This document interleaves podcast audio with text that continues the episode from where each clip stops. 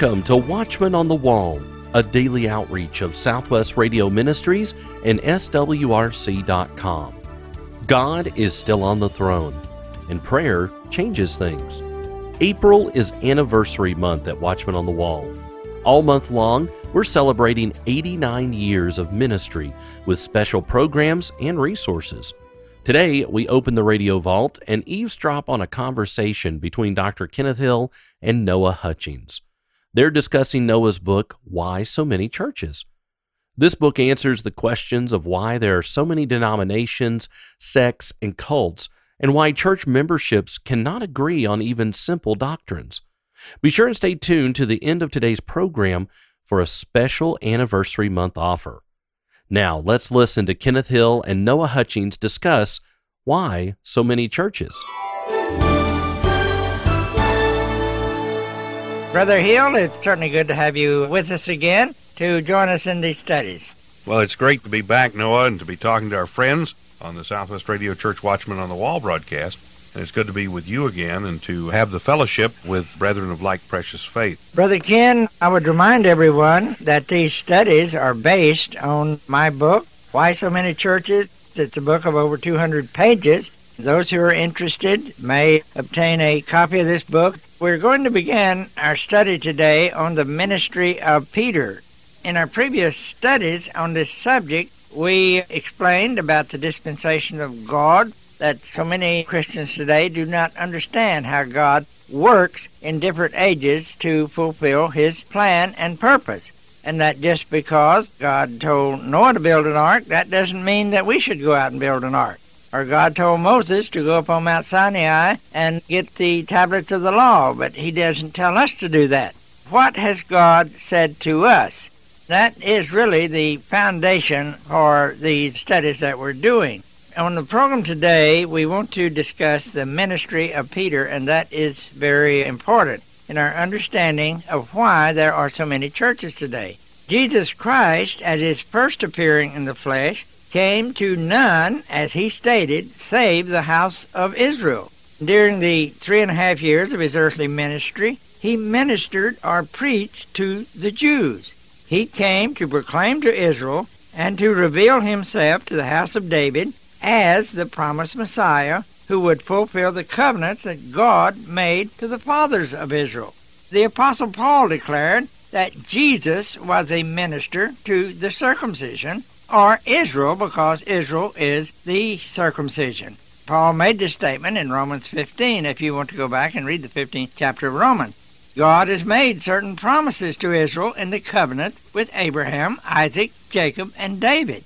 Now, we will not outline these covenants, for they are so many and would be so involved, it would just simply take too long. But we assume that these are common knowledge to any Christian with a minimal knowledge of the Scriptures. Briefly, they encompass Israel as God's chosen people, a holy nation on earth, to become God's witness in the world to all nations. And this is why God called Israel. All covenants point towards an era of peace, plenty, and righteousness on earth through a kingdom of nations in which Israel would be the head. And this is the millennial kingdom, and if there's not going to be such a kingdom, then we might as well take out about two thirds of the Old Testament. The kingdom of heaven, or the kingdom from heaven, referred to as the times of refreshing in several scriptures, would be brought in by the Messiah, a son of David, who would reign and rule over Israel in Jerusalem. John the Baptist, in the spirit of Elijah, as mentioned in Malachi, went before Jesus to announce to Israel that the Messiah was coming, and this kingdom by which he would bring heaven to earth was near. We read the mission of John the Baptist in Matthew, the third chapter, verses 1 and 2. In those days came John the Baptist preaching in the wilderness of Judea and saying, Repent ye, for the kingdom of heaven is at hand. The beginning of Jesus' ministry to Israel is located in Matthew chapter 4 verse 17 where it says this, From that time Jesus began to preach and to say, Repent, for the kingdom of heaven is at hand. From that time forward to the cross, Jesus Christ never deviated from this ministry which the Father had committed to him. He taught his disciples to pray, Thy kingdom come, thy will be done, in earth as it is in heaven. And you can find that in Matthew chapter 6, verse 10. He multiplied the loaves and the fishes as a sign to Israel of the blessings awaiting them in the kingdom. He healed the sick as a sign that he was the one who would rise with healing in his wings. He raised the dead to reveal to Israel that he was the resurrection and the life. All these and many other wonderful things he did. But they were given as signs to Israel that he was the Messiah who would bring down the kingdom from heaven to earth. In the 15th chapter of Matthew, it's recorded that a poor Canaanite mother came to Jesus begging him to heal her daughter who was possessed with a devil. With tears streaming down her face, she cried, Lord, help me. But we read that Jesus answered her not one word. He ignored her. When she continued to cry, he turned to her and said, I am not sent but into the house of the lost sheep of Israel. It is not meet to take the children's bread and to cast it to dogs. Of course, because of the mother's faith, Jesus did heal her child, but the Lord first had to make it perfectly clear, not only to this Gentile, but also to the Jewish disciples, that he had come to minister to none but Israel. Even the Olivet Discourse had no application to the church, except that in the refounding of Israel and fulfilling of the many prophecies as they relate to the new nation of Israel. Christians know that the end of the church age is near and our gathering together to meet the Lord in the air is even at the door. It's very important for us to study the Olivet Discourse, just as it is for us to study all of the Gospels. But the Olivet Discourse was not directed to Christians. It concerns the destruction of Jerusalem and the Jewish temple. It concerns the dispersion of the Jews into all nations of the world for many days. It concerns their regathering into the land and the refounding of Israel as a nation. It concerns the time of Jacob's trouble or Israel's troubles during the Great Tribulation. And it concerns the second appearing of Christ to Israel not as a lowly minister and prophet, but as the glorified Messiah, the King of kings and Lord of lords. It is of the greatest importance to our study to note that in spite of the miracles of Jesus and the many other signs that he gave to Israel during the three and a half years from his baptism to the cross, his ministry to Israel was not completed with the internment of his body in the tomb. Certainly, the evidence that Jesus presented to Israel proved without any doubt that he was the Messiah, but there were other prophecies that the prophets had made allowance for in their writings, and some of these definitely concerned the ministry of Peter. The unfulfilled prophecies concerning the messiahship of Jesus up to the time he was taken to Calvary were number one, the sins of the world were to be laid upon him, and he was to be smitten of God for them. You can find that in Isaiah 53 4. Isaiah 53 5 says, He had to be wounded for the transgressions of the world and to die a violent death. Isaiah 53 9. He was to be laid in a rich man's tomb. The fourth sign was the sign of Jonah to be given to Israel. The Messiah was to rise from the grave after three days and three nights. You can find that in Isaiah 53 9 and 10 and Matthew 12 40. Josephus recognized that the resurrection of Christ from the grave was doubtless the greatest sign given to Israel that Jesus was the Messiah. Quoting this renowned Jewish historian now, he said, And when Pilate, at the suggestion of the principal men amongst us, had condemned him to the cross, those that loved him at first did not forsake him, for he appeared to them alive again the third day, as the divine prophets had foretold these and ten thousand other wonderful things concerning him. Number five, the Messiah was to be cut off from Israel according to Daniel, and the fact that his first coming would be separated from his second coming by a period of time is listed in innumerable scriptures in Isaiah and other prophetic books. And number six, the Holy Spirit is to be poured out upon the sons and daughters of Israel, according to Joel chapter 2, verse 28, and Zechariah chapter 12, verse 10. Thank you, Ken. Now, these final prophetic proofs that you have mentioned had to be presented to Israel as a sign that Jesus was in truth the Messiah. Jesus chose the apostle, most representative of Israel, to present the second offer of the kingdom to Israel. He presented to Peter the keys to the kingdom. Peter, faithful at times and backsliding at other times, courageous and cowardly, boastful yet timid, running hot and cold, was so typical of the national character of Israel. However, when the Holy Spirit fell upon Peter and the rest of the Jewish disciples at Pentecost, this weakness was molded into strength, and Peter's nature was overcome by his finer and more stable qualities as he was filled with the Holy Spirit. What happened to Peter at Pentecost is representative of what will happen to all of Israel when Christ returns. And we can read that in Joel and many other prophecies. Now, that Christ did give Peter the keys to the kingdom is indeed fact. That Peter was recognized as the primal head of the Pentecostal church is without question.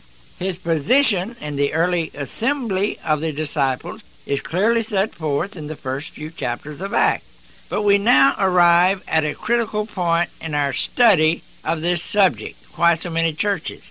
What did Peter preach? What specific mission did Jesus Christ give to Peter? Well, we find a clue to what Peter preached and the nature of his mission in Luke chapter 24, verse 47. And that repentance and remission of sins should be preached in his name among all nations, beginning at Jerusalem. It is unthinkable that Peter would have preached anything else. This message which the apostles and disciples were to preach is the same as that gospel which must be published among all the nations. And you can look at Mark chapter 13 verse 10 to find that. However, when we speak of gospel, we do not necessarily mean the gospel of grace. The New Testament speaks of two gospels, the gospel of grace and the gospel of the kingdom.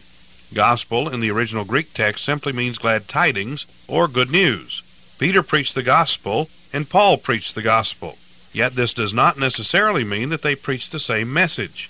Peter had glad tidings for Israel, and Paul had glad tidings for all the Gentiles.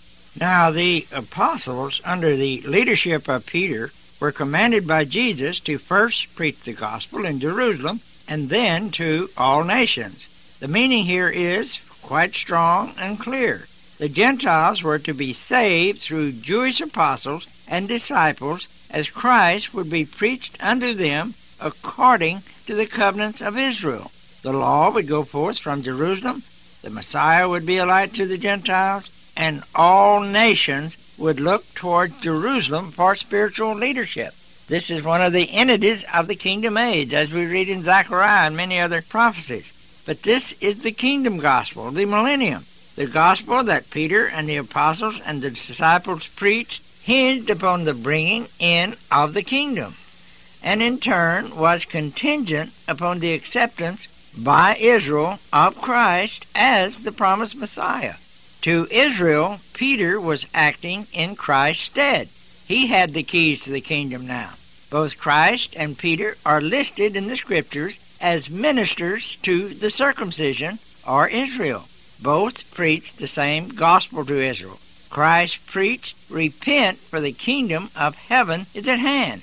Peter preached, as recorded in Acts, the third chapter, verses 19 and 20 Repent ye, therefore, and be converted, that your sins may be blotted out when the times of refreshing, meaning the millennium, the kingdom of heaven, shall come from the presence of the Lord, and he shall send Jesus Christ, which was preached unto you.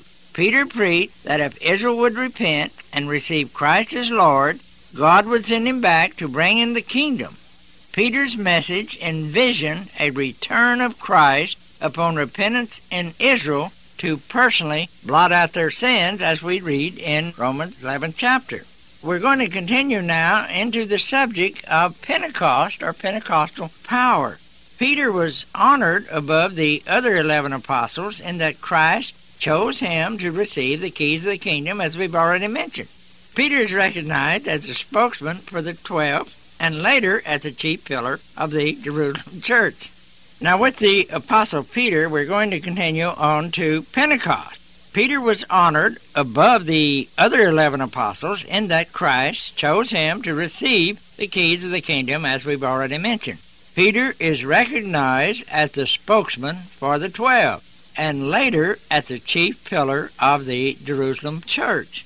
After Pentecost, Peter naturally began to fulfill the mission which God had given him. Peter began to minister to Israel. Inasmuch as the ministries of Peter and Paul were separate, the Gentile church bodies must either claim all of what Peter preached or all of what Paul preached. They should not claim both. Yet all major denominations want to claim part of what Peter preached, but none dare claim all of his gospel. Churches will mix part of what Peter preached with part of what Paul preached, claiming only those doctrinal points which fit their theology. This is why we've had so many doctrines, sects, and denominations since the days of the Apostle Paul. If all had strictly followed Peter, there would have been no division. If all had espoused the gospel of Paul, the same would have been true. Let us analyze this gospel of the circumcision which Peter preached. We find Peter's first sermon recorded in the second chapter of Acts, beginning with verse 14. But Peter, standing up with the eleven, lifted up his voice and said unto them, Ye men of Judea, and all ye that dwell at Jerusalem, be this known unto you, and hearken to my words. For these are not drunken as ye suppose, seeing it is but the third hour of the day. But this is that which was spoken by the prophet Joel. And it shall come to pass in the last days, saith God, I will pour out my Spirit upon all flesh. And your sons and your daughters shall prophesy, and your young men shall see visions, and your old men shall dream dreams. And on my servants and on my handmaidens I will pour out in those days of my Spirit, and they shall prophesy. And I will show wonders in heaven above, and signs in the earth beneath, blood, and fire, and vapor of smoke. The sun shall be turned into darkness, and the moon into blood, before that great and notable day of the Lord come. And it shall come to pass that whomsoever shall call on the name of the Lord shall be saved. Now, let us think, Brother Ken, to whom did Peter preach this? Who got this message? Well, he preached to the circumcision, of course, as he was commanded to do. He preached to Israel. Did he preach to any Gentile? No, there was not a Gentile among them. He preached only to the men of Judea and those who dwelled at Jerusalem. What did he preach first? He preached at the beginning the message of Joel concerning the pouring out of the Spirit upon the house of Israel at the coming of the Messiah in the notable day of the Lord, when all Gentile power and authority would be put down and the kingdom of heaven would be brought in. All the prophecies concerning the Messiah had to be fulfilled before Israel's eyes. The pouring out of the Spirit at Pentecost was one sign that had not been fulfilled at that time. So, in order for there to be a legal offer to Israel, that is, the legal offer to Israel that Jesus was indeed the Messiah, he had to be cut off, he had to be crucified, he had to be put in the grave, he had to rise, he had to send back to the Father, and the Holy Spirit had to be poured out upon the house of Israel. And what happened at Pentecost was the completion of these signs to Israel before the last legal offer of Jesus Christ as Messiah to bring in the kingdom would be brought in. We read that if Israel had done this, then as Peter preached, the times of refreshing would have been come in, Jesus would have come back, there would have been no church age. There would not have been a reason for the church age because the Gentiles would have been saved through the ministry of Israel. Of course, we know that that didn't happen, and we're going to continue on this subject on the broadcast tomorrow. Today, we are excited to offer the book Why So Many Churches by Noah Hutchings, back in print for the first time in years. If you've ever wondered why there are so many denominations, then you'll want to read and study this book. And today, when you order Why So Many Churches, you'll receive a copy of Noah Hutchings' autobiography free. Order Why So Many Churches by calling 1 800 652 1144. That's 1 800 652 1144. Or order online, swrc.com. And remember, when you order Why So Many Churches, you'll receive Noah Hutchings' autobiography, As It Is in the Days of Noah, for free. 1 800 652 1144. We're just over two weeks away from the Fort Wayne, Indiana Prophecy Conference, April 22nd and 23rd. This conference will feature Jeff Kinley, Michael Hoggard, Dr. Kenneth Hill, Kamal Saleem, James Collins, Larry Spargimino, Larry Stamm, Dr. Douglas Petrovich, and Micah Van Huss. Registration is free, but seating is limited. Visit swrc.com today or simply call 1 800 652 1144 and register for the Fort Wayne, Indiana Prophecy Conference, April 22nd and 23rd. In just a few days, it will be time for Jews around the world to once again celebrate Passover. Today, James Collins and Larry Stamm discuss this major holiday on the Jewish calendar. More and more Christians are taking an interest in the Jewish roots of Christianity. With the Passover being only a couple of weeks away, we here at the Watchman on the Wall thought it would be timely and appropriate to visit with our friend Larry Stamm. Larry is a Jew for Jesus. Now, he has a passion to share the Lord Jesus Christ and tell the world that Christianity is Jewish. Larry's brand new book, Jewish Roots of Christianity, has been a top seller here at our ministry, as well as his new companion DVD. He's here today to teach us about the Passover. Larry, welcome back to the Watchman on the Wall. James, always a blessing to be with you in the audience. Well, most people, Larry, are familiar with the Passover story, but would you take a minute and retell that story? In the book of Exodus, the Jewish people are enslaved by Pharaoh in Egypt, and God hears their cry and sends Moses to tell Pharaoh to let my people go. And Pharaoh keeps telling Moses in no uncertain terms, no. Finally, God tells Moses about the tenth plague, the death of the firstborn, and God tells Moses and the Israelites, take an unblemished lamb and slaughter it and put the blood on the doorpost of their home so when the angel of death comes and sees that you're covered by the blood, the angel of death would pass over. And so that's where we get the name Passover. And then after the tenth plague descends and all the firstborn in Egypt are killed, Pharaoh relents and lets the people go. Mm. And then you have the Exodus story, the mixed multitudes leave Egypt. So that's basically where you have the Passover story. In Exodus 12, we find in the Bible where God institutes the Passover.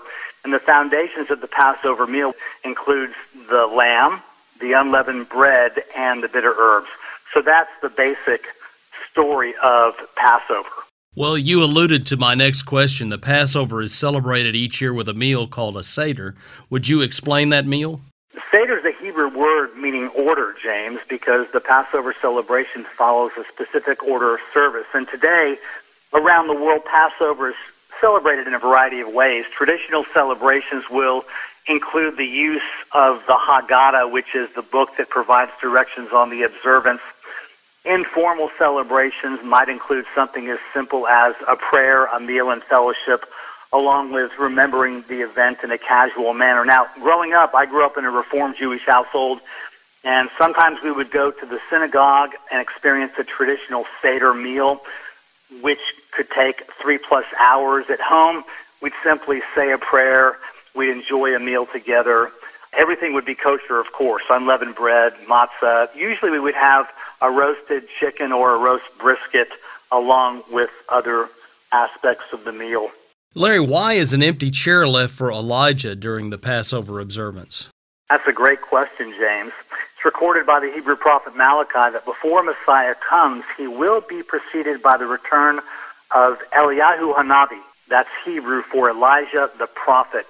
And so each year a child's going to go to the door and open it wide, hoping that the prophet will accept the invitation enter the home and announce the coming of the Messiah. But, James, I've got good news for us and our listeners today. I know that Elijah has returned. For yes. when Jesus spoke of the prophet John, if your listeners remember, he said of him, If you care to accept it, he himself is Elijah who has come.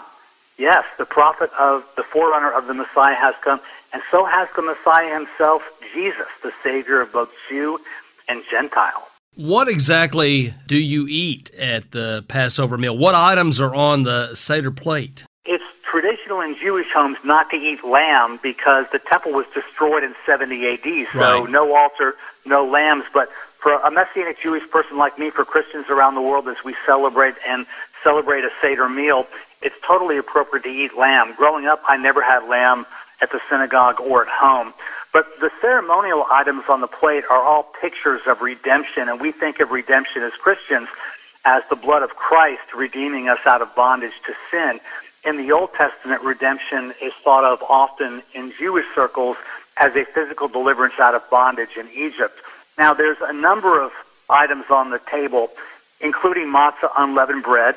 Remember, the Israelites ate unleavened bread, were instructed to eat it at Passover because in their haste to leave Egypt, they had to take their bread with them while it was still flat. There's another item called karpas or greens, usually parsley or lettuce, and that represents life. But it's dipped into salt water, which represents the tears of life and reminds us as Jewish people that a life without redemption is a life immersed in tears. You have another item called the chazeret, which is the root of the bitter herb, usually a horseradish root or an onion, again representing the bitterness of life. Horseradish itself is called maror in Hebrew. That also represents the bitterness of life. James, there's a really fascinating food called haroseth. And the haroseth is a sweet mixture made of chopped apples, raisins, honey, and nuts. It represents the mortar our ancestors used when they had to make bricks for Pharaoh. There's another item called the hagigah, a roasted egg, which is a token of grief, grief over the destruction of the Second Temple. And finally, we have the zroah, which is the shank bone of the lamb.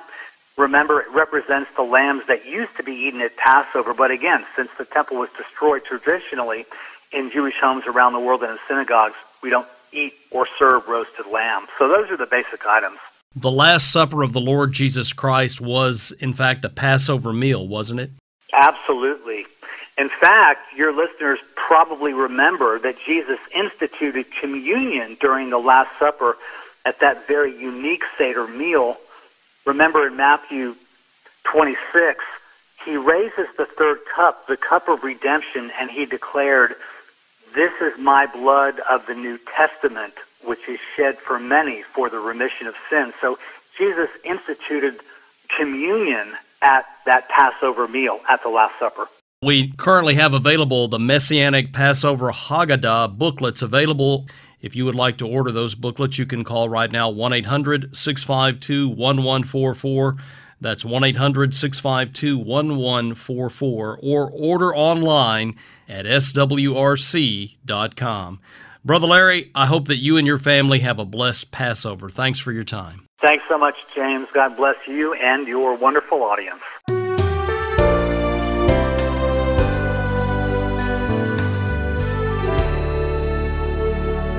Order Why So Many Churches by Noah Hutchings by calling 1 800 652 1144. That's 1 800 652 1144 or order online swrc.com. And remember, when you order Why So Many Churches, you'll receive Noah Hutchings' autobiography, As It Is in the Days of Noah, for free. 1 800 652 1144. That's 1 800 652 1144. Tomorrow, Pastor Larry looks at divine vengeance and we continue to celebrate Anniversary Month with another look inside the radio vault. Be sure to tune in on your favorite radio station or by subscribing to our daily Watchman on the Wall podcast. Watchman on the Wall is a production of Southwest Radio Ministries and has been supported for 89 years by faithful listeners like you. Visit swrc.com. That's swrc.com.